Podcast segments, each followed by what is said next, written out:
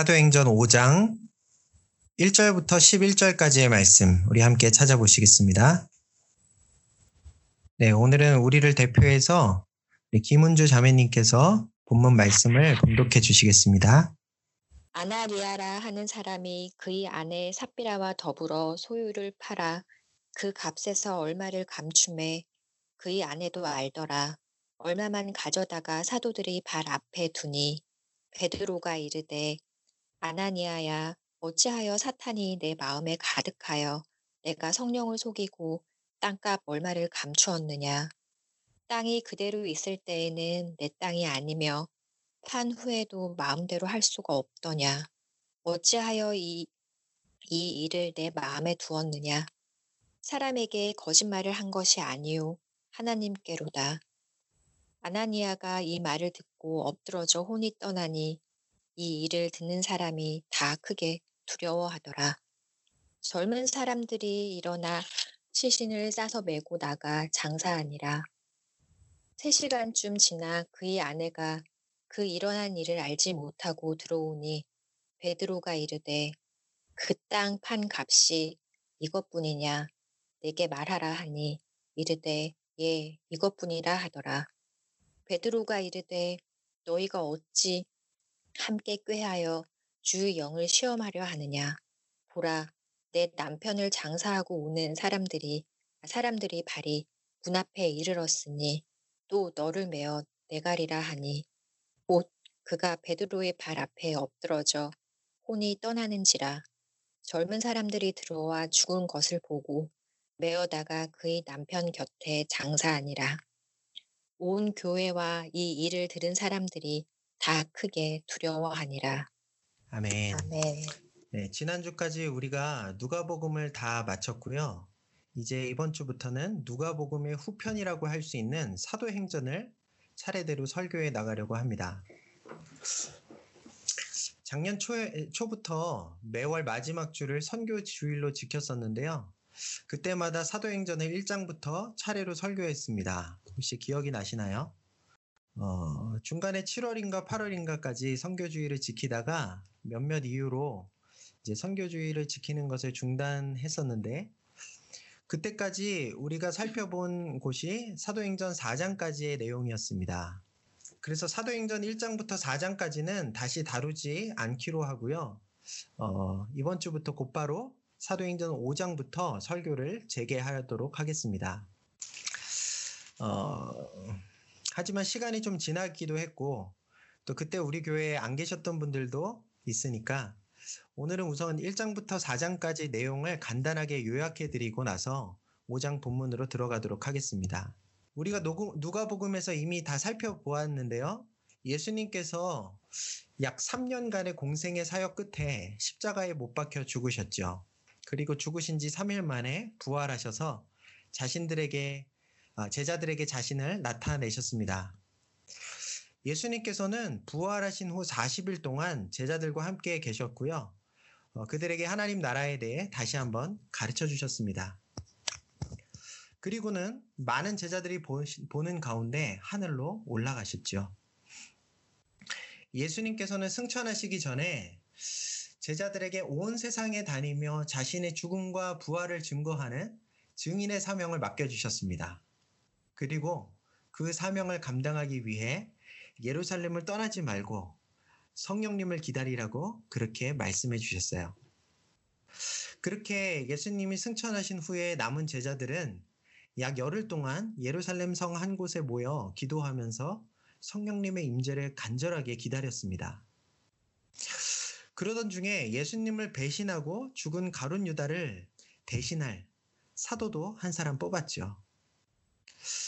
결국 오순절 날이 되었을 때 성령님께서 제자들 가운데 불과 같이 또 강한 바람과 같이 임하셨습니다.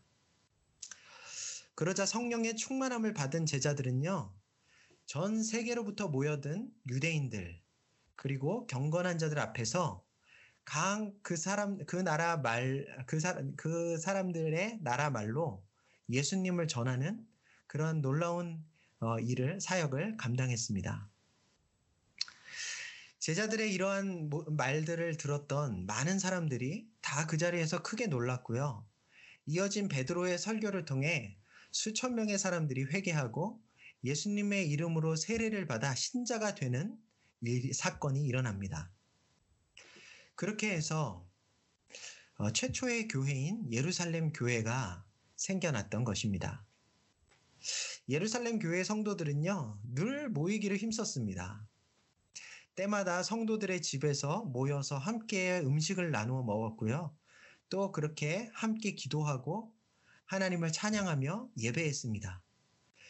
사도들이 전하는 복음의 메시지도 열심히 듣고 배웠습니다. 그때부터 예루살렘 교회 안에는 놀라운 일들이 일어나기 시작했습니다. 사도들을 통해 병자들이 고침받고요. 귀신 들린 사람들로부터 귀신이 떠나가는 그러한 기적 같은 일들이 날마다 발생하기 시작한 거예요. 뿐만 아니라 성도들은 서로를 너무나 뜨겁게 사랑한 나머지 개개인의 소유권 개념, 이것은 내 것이다 라는 그런 개념이 완전히 다 사라져버리고 모든 재산을 서로 함께 나누고 함께 사용하는 그러한 일들이 일어났습니다. 특히 집이나 밭을 가진 비교적 부유한 사람들이요. 그것들을 다 팔아서 그 값을 전부 사도들에게 구제헌금으로 내놓기 시작했습니다. 사도들은 그 돈을 가지고 공동체 내에 가난한 형제 자매들의 각자 필요에 맞게 나누어 주었죠. 그래서 누가복음 4장 마지막 부분에 기록을 보면요.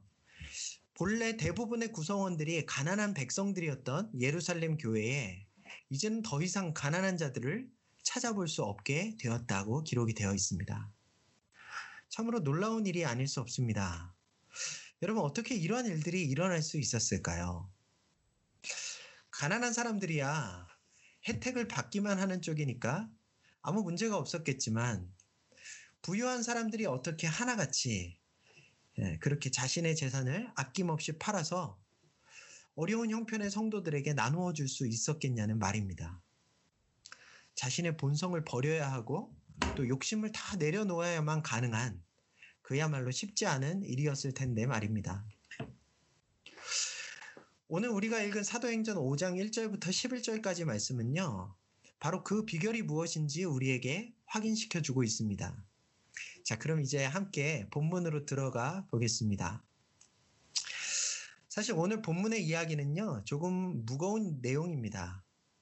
예루살렘 교회가 세워진 이후 처음으로 잘못을 저지른 한 부부 성도가 하나님께 즉결 심판을 받고 그 자리에서 죽어버린 이야기이기 때문입니다. 이 부부의 이름은요, 아나니아와 사피라였어요. 남편의 이름이 아나니아였고 부인의 이름이 사피라였습니다. 그들에게는요, 제법 넓은 땅이 있었던 것 같습니다. 당시 교회 안에 여러 부유한 자들이 저마다 땅이나 집을 팔아 구제헌금을 내놓고 있는 상황 속에서 그들도 역시 자신들의 소유였던 그 땅을 팔아서 구제헌금에 동참하기로 마음을 먹었습니다. 근데 문제는요, 이 부부는요, 땅을 판 돈 전부를 구제헌금으로 드린 것이 아니라 그 가운데서 얼마를 몰래 자신들의 소유로 숨겨놓고 나머지 돈만 사도들에게 가져다 주었습니다. 그래서 결국 어떤 일이 일어나죠? 그 돈을 들고 갔던 남편 아나니아가 먼저 베드로에게 심한 꾸지람을 듣고 그 자리에서 바로 엎드러져 죽는 일이 일어났습니다. 그뿐 아니라 얼마 후 남편이 죽은 것도 모르고 사도들이 모인 곳에 나타난 아내 사피라도 베드로에게 받은 그 질문의 끝까지 진실을 숨기다가 마찬가지로 그 자리에서 죽게 되었습니다. 하루아침에 부부가 모두 죽어나간 거예요.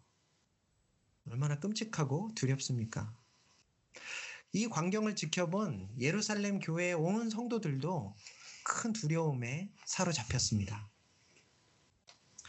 여러분, 도대체 왜 이런 일이 일어난 것일까요? 무엇이 문제였던 걸까요? 아나니아와 사피라가 자신들의 땅을 팔아서 그 돈의 전부가 아닌 일부만 구제헌금으로 내놓은 일이 그렇게 두 사람 모두가 죽음의 벌을 받아야 할 만큼 심각한 범죄였던 걸까요? 사람이니까 조금 욕심이 날 수도 있지 않겠습니까? 큰 돈을 한꺼번에 다 헌금해 버리는 것이 처음의 결심과 다르게 시간이 갈수록 아깝다는 생각도 충분히 들 수 있는 것 아닐까요? 따지고 보면 전부를 드렸든 또 일부를 제외하고 헌금했든 간에 어쨌든 자신들의 재산을 헌신해서 어려운 자들을 도운 것인데, 그렇다면 선한 일을 한 것은 마찬가지가 아니냐는 말입니다. 정도의 차이는 있어도 말이죠. 그런데도 왜 이들 부부가 사도에게 따끔한 질책을 받아야만 했는지, 또 하나님께서는 도대체 무슨 이유로 이들을 그렇게 가혹하게 심판하시고 그들의 목숨을 가져가실 수밖에 없었는지 쉽게 이해가 가지는 않습니다. 당시 예루살렘 교회 성도들이 자발적으로 자기 재산을 팔아 구제헌금을 내놓고 있었죠. 교회에서 공식적으로 사도들에 의해 모든 성도가 반드시 땅이나 집을 판 돈이 있으면 전부 구제헌금으로 내놓아야 한다는 일괄적인 지침을 내린 적이 전혀 없었습니다.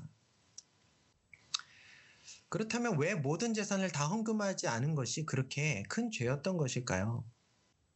이 문제에 대해서 어떤 분들은 이렇게 설명하려고 합니다.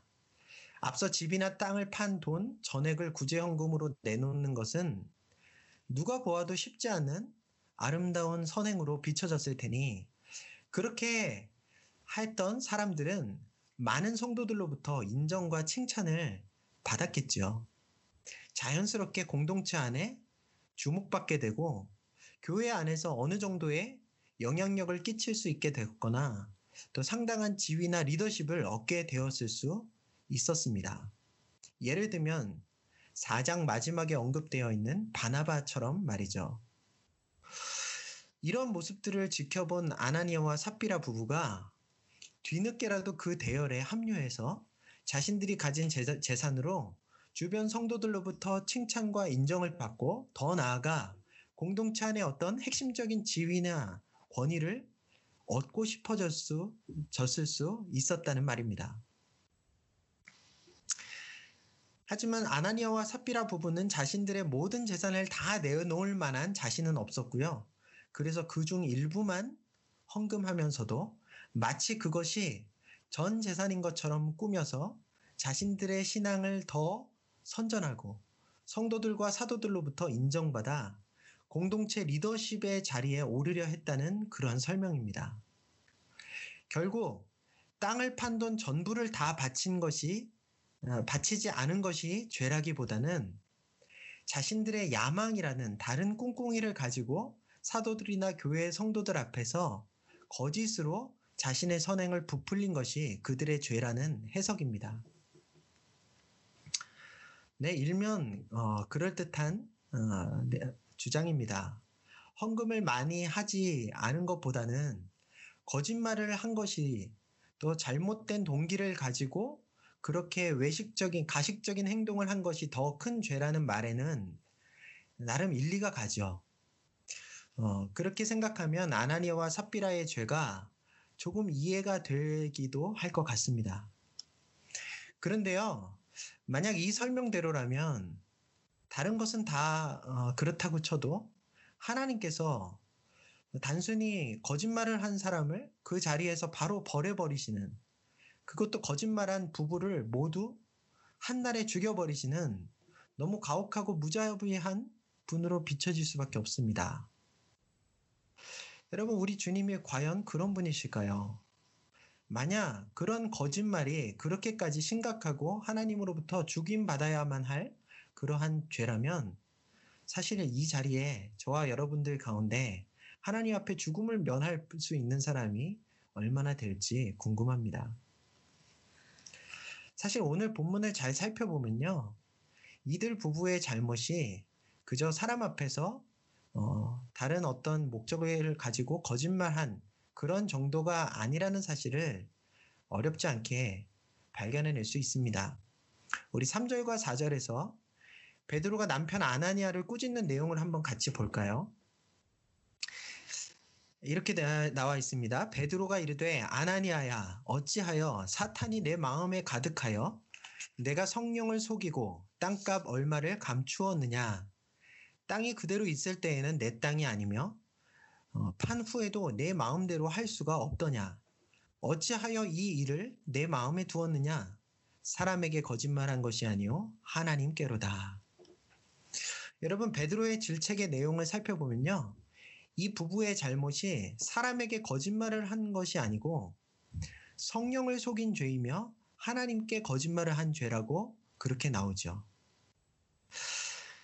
나중에 베드로가 아내 사피라를 꾸중하는 내용도 같이 보면요, 성령을 속이고 하나님께 거짓말했다라고 말한 이 베드로의 지적이요, 함께 꾀하여 주의 영을 시험한 것이라고 다르게 표현되어 있습니다. 9절을 한번 보겠습니다. 9절 말씀에 베드로가 이르되 너희가 어찌 함께 꾀하여 주의 영을 시험하려 하느냐. 네, 그렇게 나와 있죠. 그러니까 다시 정리해보면요, 아나니아와 삽비라가 질책을 받고 그 자리에서 죽을 수밖에 없었던 이유는 단순히 사람에게 어떤 거짓말을 했기 때문이 아니라 그들이 성령님을 속이고 함께 꾀하여 성령님을 시험하려 했기 때문이라는 말입니다. 자, 그러면 그들이 땅을 판 돈에서 일부를 감추고 다 헌금하지 않은 것이 어떻게 성령님을 속이고 시험하려 한 행동이 되는지 좀 더 자세히 생각해 보도록 하겠습니다. 여러분, 예루살렘 초대교회 성도들 사이에서 일어난 이 놀라운 나눔과 베풀매 모습을 우리가 제대로 이해하려면요, 그 원인이 정확히 어디에 있었는지를 알아야 합니다. 무엇이 그들로 하여금 그들의 본성을 거스르고 그렇게 사랑의 나눔을 실천할 수 있게 만들었는지 이해해야 한다는 말이에요. 모든 물건을 함께 사용하고 집이나 땅을 팔아 구제헌금으로 내놓는 그러한 놀라운 일이, 어쩌면 상식을 뛰어넘는 그러한 일이 일어날 수 있었던 것은요, 당시 예루살렘 교회에 유독 착하고 도덕성이 뛰어난 사람들이 성도로 많이 들어와 있었기 때문이 아닙니다. 또 반대로 앞서 잠시 소개해드린 주장처럼 그러한 나눔과 베풀음을 통해서 저마다 교회 안에서 인정받고 영향력을 얻으려는 계산적이고 약삭빠른 부자들이 많았기 때문도 아닙니다. 작년에 제가 사도행전 4장 마지막 부분의 이 놀라운 사건과 또 비슷한 내용을 기록한 사도행전 2장 후반부의 내용을 설교하면서 예루살렘 초대교회에 이렇게 놀라운 일들이 일어나고, 그래서 세상 안에서는 상상할 수 없었던 다 같이 경제 공동체가 되어지는 이러한 일들이 있을 수 있었던 이유는요, 바로 그들 안에 임하신 성령님의 역사였다고 말씀드렸었습니다.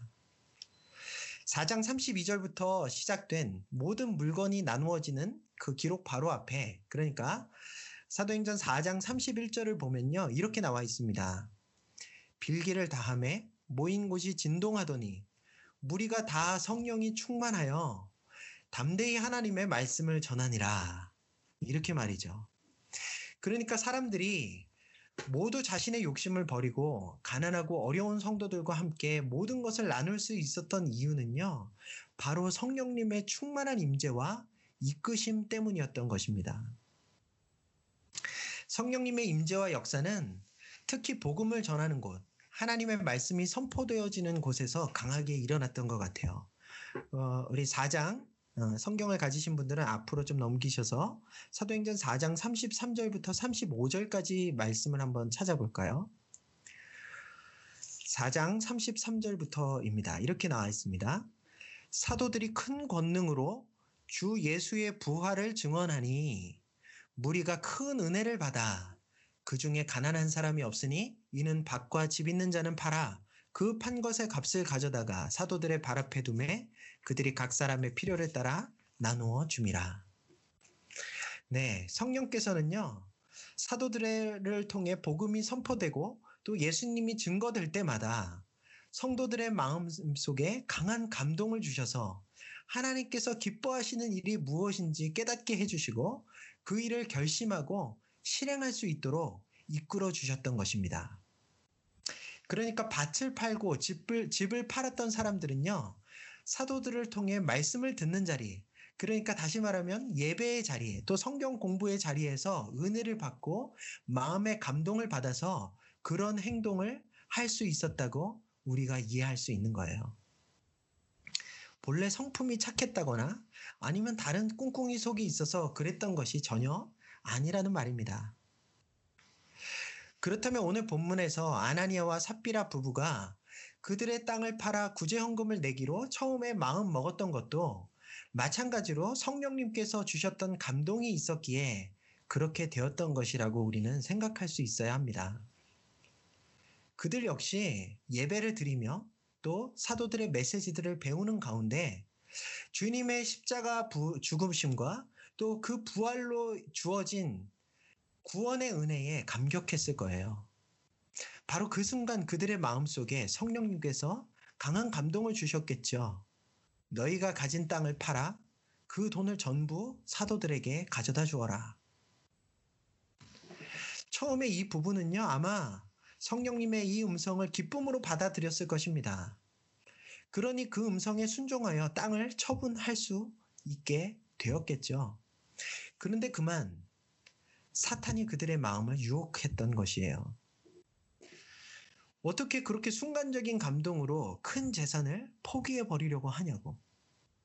그렇게 다 헌금하고 나면 너희는 뭘 먹고 살겠냐고. 나중에 갑자기 어려운 일이 생겼을 때 어떻게 감당하려고 하느냐고. 왜 그렇게 생각이 없냐고.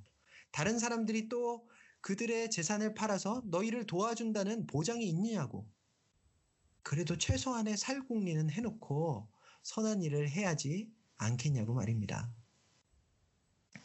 이성적이고 좀 더 합리적으로 생각하고 너무 순진하게 행동하지 말라는 마음을 사탄이 슬며시 주기 시작했던 것이에요. 그러자 그들의 마음속에 숨겨져 있던, 잊혀져 있던 욕심이 되살아납니다. 한쪽에서는 여전히 성령님께서 주신 음성이 주어지고 있으니 그 부담감에 구제헌금을 아예 하지 않는 것이 너무 찜찜했고,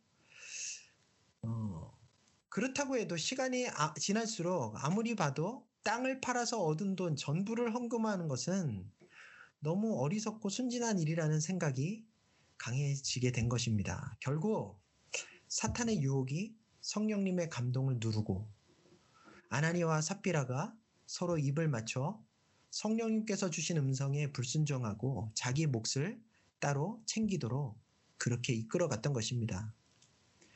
여러분, 초대교회는요, 그야말로 성령님의 역사가 충만하게 나타나고 모든 것이 성령님의 인도하심에 따라 그렇게 온 공동체가 움직여가는 그러한 성령 공동체였습니다.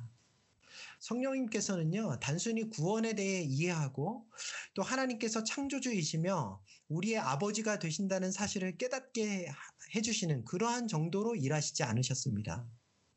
성령님께서는 그들의 삶에 깊이 개입하셨고요, 늘 감동을 주셔서 관계의 문제, 또 재정의 문제, 시간 사용의 문제 등등 삶의 모든 영역을 세세하게, 섬세하게 다스리시고 인도해 가셨습니다.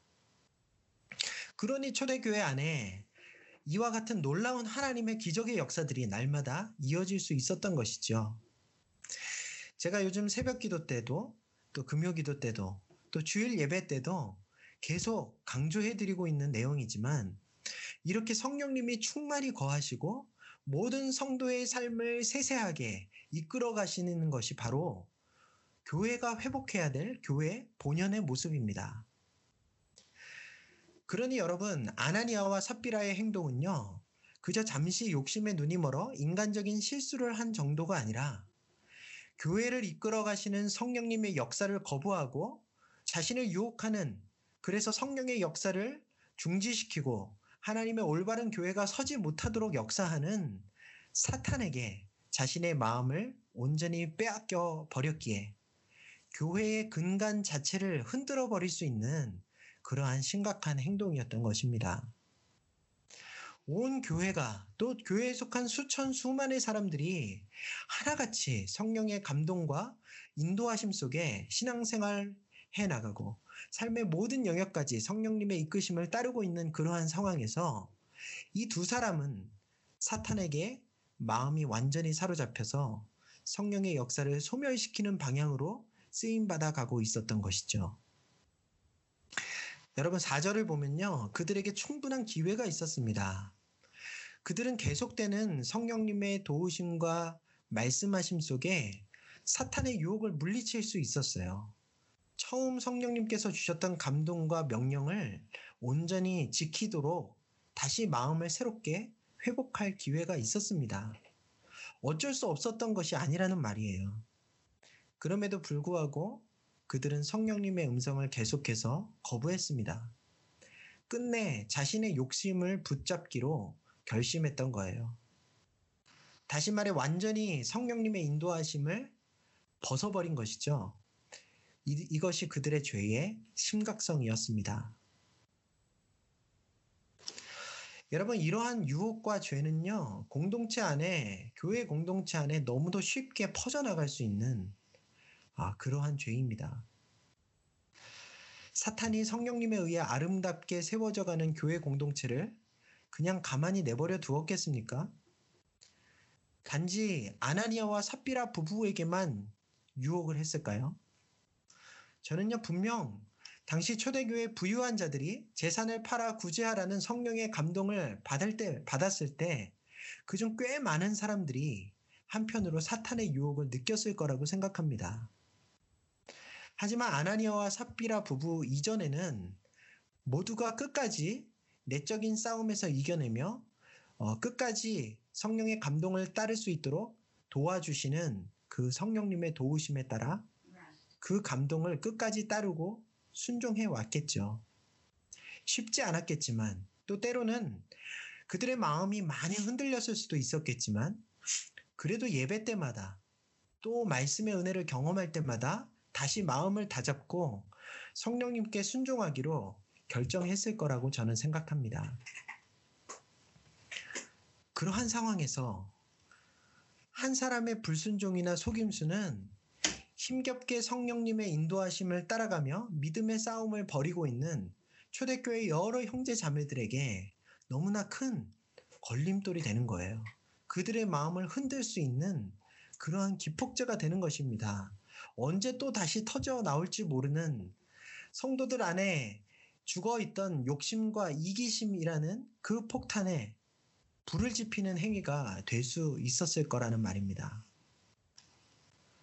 그래서 하나님께서는 본보기로 아나니아와 삽비라의 죄를 한마디로 일벌백계 하셔서 나머지 성도들에게 경각심을 일깨워 주시고 계속해서 흔들림 없이 믿음의 싸움을 싸워나가며 성령님의 인도하심을 순종해 갈 수 있도록 그렇게 경고적인 처벌을 행하셨던 것입니다.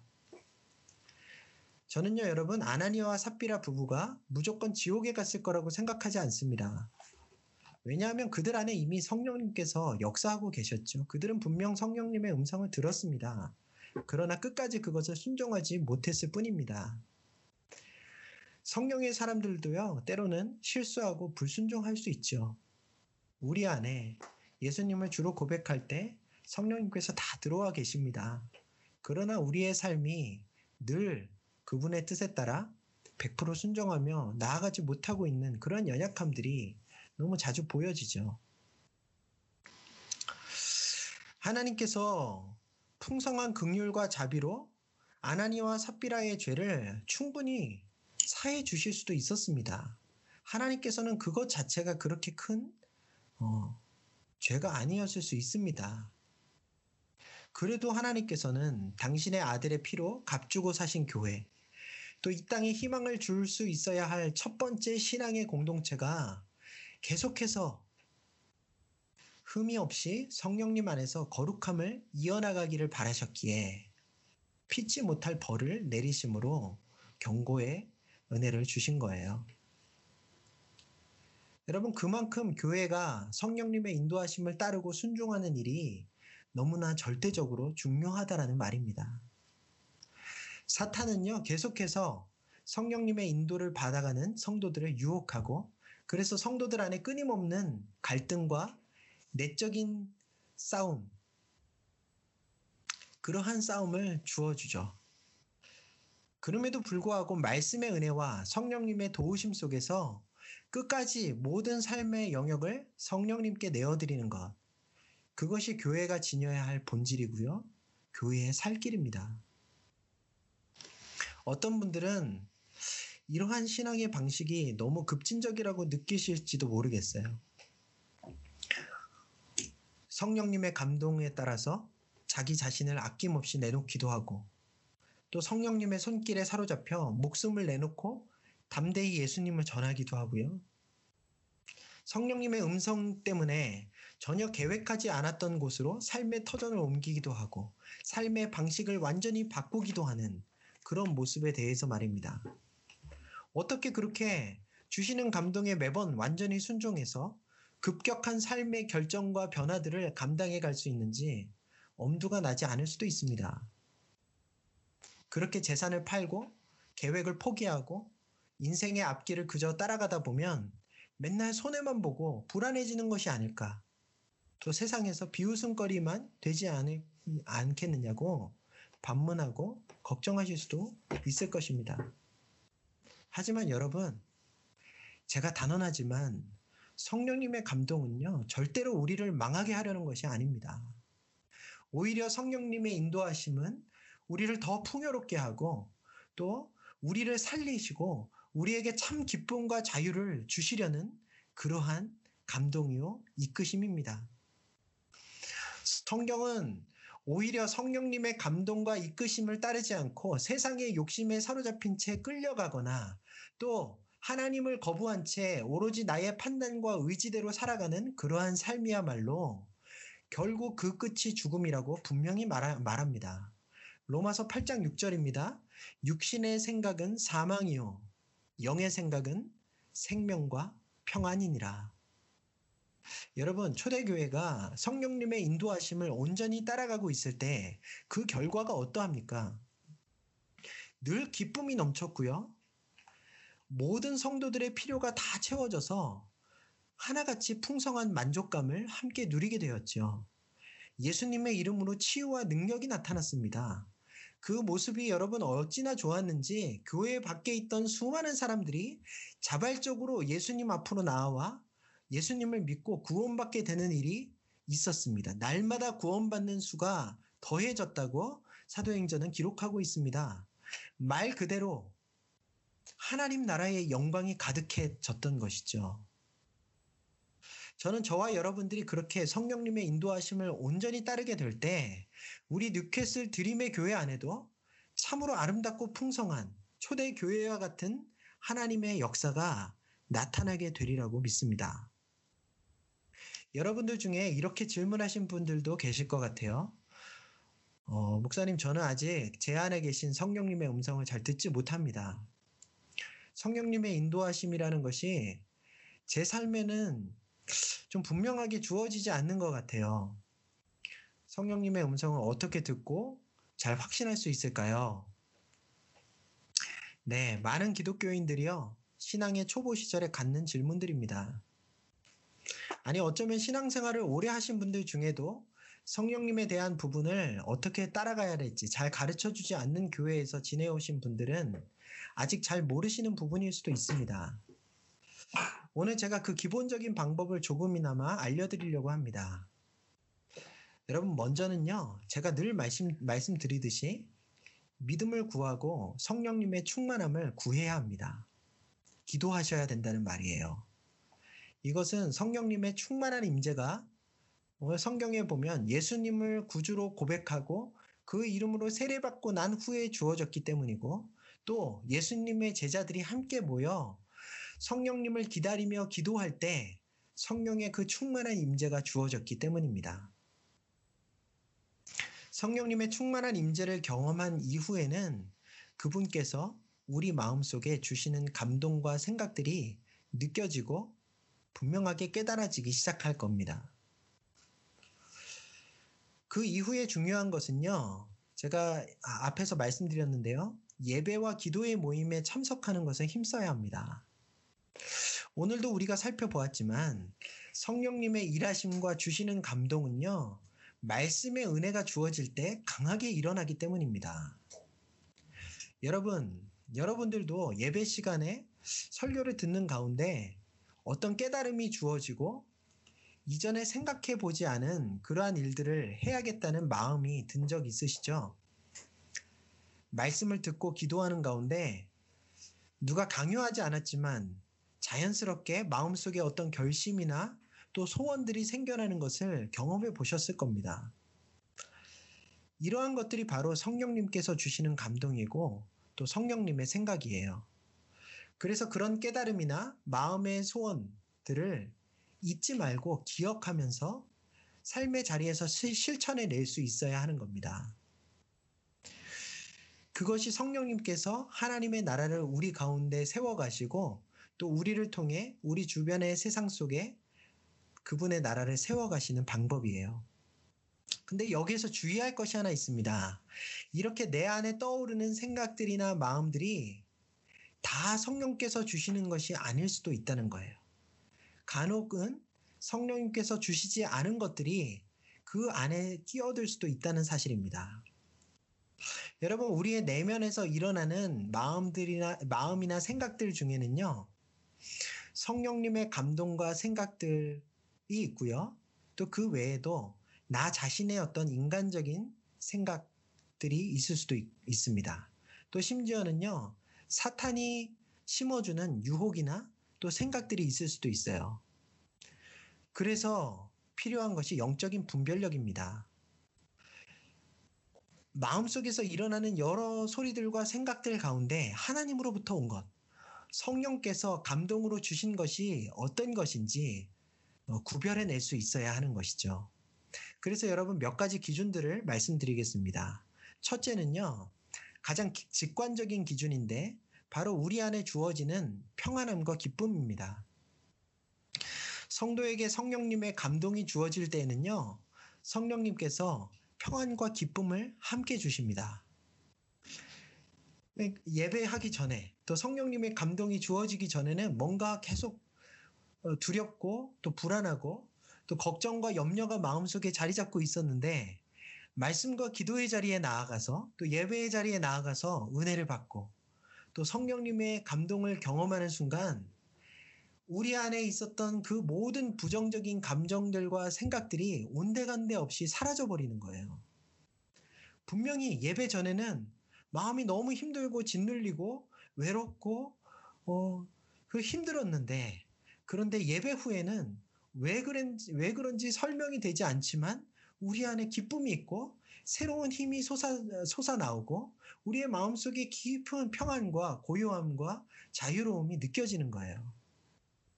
더 이상 고민이 되지 않고 하나님께서 그 모든 상황과 문제들을 책임져 주실 거라는 확신이 들면서 예배 가운데 주어진 성령님의 감동을 그저 따르기만 하면 되겠다는 그런 마음이 들게 되는 겁니다. 당장 내일 지불해야 될 돈은 그대로 있고 내 수중의 돈은 부족하지만 또 여전히 내 삶에 여러 어려운 관계들이 놓여져 있고 또 진로의 고민이 놓여져 있지만 그것이 더 이상 내 마음을 뒤흔들지 못하게 된다는 말입니다. 그렇게 성령님의 감동이 주어질 때 우리는 모든 것부터 자유로워지는 그러한 평안과 기쁨을 누릴 수 있게 되죠. 그것을 통해 우리는 그때 주어진 것이, 그러한 마음과 소원과 생각이 성령님의 감동이고 또 성령께서 주시는 음성이었다고 구별할 수 있게 되는 것입니다. 또 하나, 성령님의 감동과 음성을 분별할 수 있는 기준은요, 성경 말씀이에요. 성령님께서는 절대로 성경에 주어진 하나님 말씀의 원리에 상반되는 감동을 주시지 않습니다. 여러분, 가진 재산을 팔아서 가난한 자들에게 나누어 주라는 그러한 감동이 구약과 예수님의 말씀에 부합하는 내용일까요? 아니면 위배되는 내용일까요? 어떻습니까? 네, 정확하게 부합하는 말씀이죠. 구약의 율법에도 하나님께서는요, 늘 주변의 고아와 과부와 나그네들, 가난하고 헐벗은 이웃들을 돌아보고 도와주라고 그렇게 명령하셨습니다. 그들을 위해 구제 헌금을 바치라고, 구제의 11조를 드리라고 그렇게 명령하고 계십니다. 예수님도 여러 번 가진 재물을 팔아 가난한 자들에게 다 나누어 주라고, 그래야 나를 따를 수 있다고, 그래야 하나님 나라 백성이 될 수 있다고, 그것이 하늘에 썩지 않는 보화를 쌓는 길이라고 그렇게 가르쳐 주셨죠. 그러니 성령께서 지금 초대교회 성도들에게 주셨던 이러한 감동들은 분명히 하나님의 말씀과 일치하는 방향이었습니다. 그렇게 하나님의 말씀에 비추어 내게 주어진 감동이 그 말씀과 일치하는 것인지, 혹은 그것에 어긋나는 면이 있는지 그것을 살펴보는 것이 성령님의 주어진 감동과 성령님의 음성을 분별할 수 있는 중요한 기준이 되는 원리라는 거죠. 여기에서 또 한 가지 얻을 수 있는 성령님의 음성 분별하는 기준은요, 세상의 상식과 인간의 본성을 거스르는 내용일수록 성령님께서 주신 감동과 생각일 가능성이 높다는 것입니다. 땅을 팔고 집을 팔아서 그 돈을 전부 가난한 사람들을 위해 교회에 헌금하는 일이 여러분 인간의 본성과 맞아 들어가는 것은 아니죠. 우리가 가진 기본적인 본성을 거스르는 일입니다. 세상에 어떤 사람이 쉽게 자신의 재산을 다 팔아서 그 돈을 나눠줘 버릴 수 있겠습니까? 돈이 있다면 자신의 미래부터 보장하고 내 새끼들부터 내 자녀들과 가족들의 필요부터 충족시키려고 하는 것이 인지상정이죠. 또 이런 일은 세상의 상식과 논리에도 맞지 않는 것 같습니다. 아무리 그 목적이 선하더라도 세상의 사람들이 이렇게 행동하지는 잘 않죠. 오히려 세상은요, 선한 일, 구제를 하더라도 일단 자신의 재산을 더 차곡차곡 불린 후에 큰 기반이 생겼을 때 그것을 통해 지속 가능한 모습으로 계속해서 선한 일들을 후원해 갈 수 있는 그런 합리적이고 지속적인 방법으로 그렇게 선한 일을 하라고 말합니다. 그것이 더 지혜롭고 타당한 방법이라고 말하죠. 이렇게 인간의 본성과 세상의 어떤 구체적인 흐름은 성령님의 감동을 거스를 수 있다는 말이에요. 여러분, 하나님께서는요, 우리가 본성을 거슬러 살아가시기를 원하시는데요. 왜 그러냐 하면 이 우리가 가진 본성이라는 것이 타락한 본성이기 때문입니다. 사실 하나님께서 처음 세상을 창조하시면서 인간을 지으셨을 때 주셨던 본성은요, 하나님의 성품이었어요. 그런데 죄로 인해 하나님의 성품은 왜곡되고 파괴되었습니다. 인간의 마음 안에 서로 사랑하고 나누고 베푸는 그런 본성이 아닌 이기심과 욕심이 가득해졌다는 말이에요. 그래서 그러한 본성 속에 사람들은 이제 더 이상 서로를 돌보지 않게 되었습니다. 자신의 욕심을 위해 더 많은 것을 소유하고요. 더 많은 유익을 누리기 위해서라면 주저하지 않고 서로를 짓밟고 또 서로 싸우고 죽이기까지 이르게 된 것입니다. 여러분, 우리 안에도 교회 다른 형제 자매들보다 나의 안위가 우선이고 또 내 가족에게 먼저 사랑을 베푸는 모습들이 분명히 있지 않습니까? 이것이 바로 타락한 이후 우리 안에 자연스럽게 생겨난 인간의 본성이라는 거예요. 왜곡된 본성 말입니다. 하나님께서는 그러한 타락한 본성이 성령님을 통해 새롭게 회복되기를 계획하신 겁니다. 그래서 이전의 낙원과 같이 모두가 사랑으로 하나 되어 가난하고 궁핍한 사람이 없는 그러한 세상을 만드시고자 하신 것이 바로 하나님의 계획이에요. 여러분, 그렇기 때문에 기본적으로 성령님께서 주시는 감동과 생각은 이 세상의 일반적인 상식과 합리적인 기준과도 상충되고요. 또 우리의 자연스러운 본성과 충돌될 때가 많습니다. 물론 이미 오랜 기독교 역사를 통해 이 세상의 곳곳에 좋은 기독교 문화들이 자리 잡은 그러한 모습들이 있습니다. 교회가 들어가서 계급적인 사회의 평등을 이루어냈고요. 또 힘과 권력의 논리가 아닌, 그래서 힘을 가지고 권세를 가진 사람들만 모든 것들을 다 독식하는 그러한 모습이 아니라 만민이 법 앞에 평등한 시대가 도래했습니다. 경제적으로도요, 능력 있는 사람들만 그렇게 돈을 벌고 다 이익들을 홀로 가지고 있는 것이 아니라 사회적인 책임 등을 통해서 가난하고 소외된 사람들에게 여러 가지 혜택들이 주어지고 있는 그러한 모습들이 많습니다. 저는요, 이것을 참 감사하고 기쁘게 생각합니다. 하지만 여전히 세상 안에는 이기적이고 욕심에 사로잡힌 사람들이 많이 있습니다. 그러한 사람들로 인해 여전히 이 땅 가운데는 어렵고 가난하고 소외된 그러한 사람들이 계속해서 존재하고 있죠. 본성이 바뀌지 않는다면 겉으로 어느 정도 사회적인 책임을 지고 또 나눔과 베품을 실천하면서 살더라도 그 중심은 여전히 사랑과 자비와 나눔이 아니라 욕심과 야망과 독식이 된 그러한 이중적인 삶의 모습이 되어버릴 수 있습니다. 그러한 세상에서 살아가고 있는 그리스도인들은요, 당연히 세상을 거스르며 자신 안에 여전히 남아있는 타락한 본성과 싸우며 살아가야만 하는 거예요. 성령님께서는 우리 안에 오셔서 우리의 마음에 감동을 주시며 우리가 감당해야 될 그 싸움을 싸워나가시도록 격려하시고 우리를 이끌어 주시는 것입니다.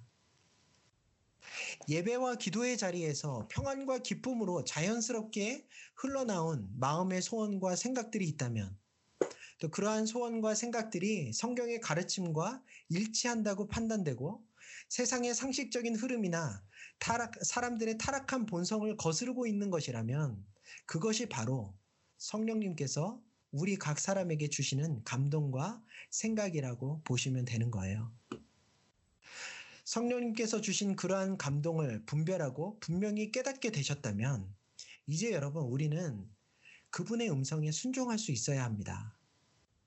왜냐하면 그 길 외에는 하나님의 나라가 우리 가운데 세워질 수 없고 하나님께서 진정으로 우리에게 주시고자 하는 치유와 회복과 또 사랑의 길, 풍성한 생명의 길은 갈 수 없기 때문이죠. 여러분, 오늘날의 교회 안에 왜 놀라운 하나님의 역사가 잘 일어나지 않는 것 같이 보입니까? 왜 교회가 세상의 칭찬을 받고 교회 밖의 사람들이 교회가 보이는 그런 아름다운 사랑과 나눔의 모습을 보고 감탄하여 주님 앞으로 나오는 일이 잘 일어나지 않는 것일까요? 그것은요, 다른 데 있지 않고 성도가 성령님의 인도하심을 제대로 따르지 않고 있기 때문입니다. 성령님께 순종하는 자리에는 반드시 놀라운 하나님 나라의 역사가 일어나고 그 값진 풍성한 생명의 열매가 맺혀지기 마련입니다. 그런 열매가 맺혀지지 않는 것은요, 성령님의 음성을 잘 듣지 못하거나 아니면 아나니아와 사피라 부부처럼 성령의 감동하심을 경험하고도 사탄의 유혹에 빠져 그저 머뭇거리고 다시 타락한 본성대로 행동하는 그 자리로 성도들이 돌아가 버리기 때문입니다. 이것은요, 사실 매우 심각한 문제예요. 교회의 근간이 다 흔들려 버리는 그러한 잘못입니다. 그런데요, 오늘날의 교회는 그러한 모습을 스스로 깨끗하게 변화시키지 못하고 방치한 결과 더 이상 성령님께 순종하지 않는 부분에 대해 심각성을 느끼지 못하는 지경에까지 빠져버린 것입니다. 너무도 가슴이 아픈 일이죠. 저는 하나님께서 우리 뉴캐슬 드림의 교회에게 이러한 오늘날 교회의 무너진 모습을 회복하라는 그러한 사명을 주고 계신다고 생각합니다. 성도 한 사람 한 사람이 성령으로 충만하게 되어 모든 삶과 신앙의 걸음 한 걸음 한 걸음을 오직 그분의 감동하심과 인도하심에 따라 걸어가면서 놀라운 하나님 나라 기적과 역사를 실제로 경험하고 열매를 맺어가는 교회 본연의 모습을 회복하라는 사명 말입니다. 쉽지 않겠죠. 우리 중 많은 분들이 아직 믿음을 가진 지 얼마 되지 않으셨고 또 이렇게 성령님의 이끄심에 민감하여 따라가는 일에 훈련을 받으신 분들도 많지 않습니다. 하지만 저는 계속해서 노력해 가고 싶습니다. 좌절하거나 포기하지 않고요. 다른 교회가 성공하지 못했다 할지라도 또 그것이 불가능하다고 비아냥거리는 성도들이 있을지라도 이것이 교회를 향한 하나님의 뜻이 분명하고 그분의 기뻐하시는 모습이 분명하다고 생각하기 때문입니다. 여러분, 우리는 연약하지만요. 우리의 작은 욕심도 잘 이겨내지지 못하는 그러한 사람들이지만요. 그럼에도 주님께서는 우리 안에 계속해서 이 일을 이루어 가시고 성령의 사람들로 우리를 훈련해 가실 거라고 저는 믿습니다. 그러니 사랑하는 드림의 교회 형제 자매 여러분, 두려워 마시고 주저하지 마시고 그분께서 이끌어 주시는 대로 성령님을 경험하실 수 있기를 바랍니다. 그분의 인도하심을 한번 따라가 보시기를 바라요. 만약 오늘 예배 가운데 여러분들에게 주어진 어떤 마음의 소원들이나 생각들이 있으시다면 이번 주에는 꼭 한번 그 성령님의 감동하심에 순종하며 행동해 보시기를 바랍니다. 확신이 들지 않는다면 제가 말씀드렸던 기준을 생각해 보시면서 성령님의 그 감동을 한번 분별해 보세요. 말씀으로 다시 한번 확인시켜 달라고, 나의 자아나 사탄의 유혹들을 다 물리치고 성령님의 인도하심이 선명하게 드러나게 해달라고 기도해 보시기를 바랍니다. 그러면 하나님께서 가르쳐 주실 거예요. 그렇게 성령님을 따르는 걸음을 하나하나 내디뎌 갈 때 주님께서 저와 여러분의 삶을 통해 이 초대교회와 같은 놀라운 하나님의 영광을 보게 하시고 즐거워하게 하실 줄을 믿습니다.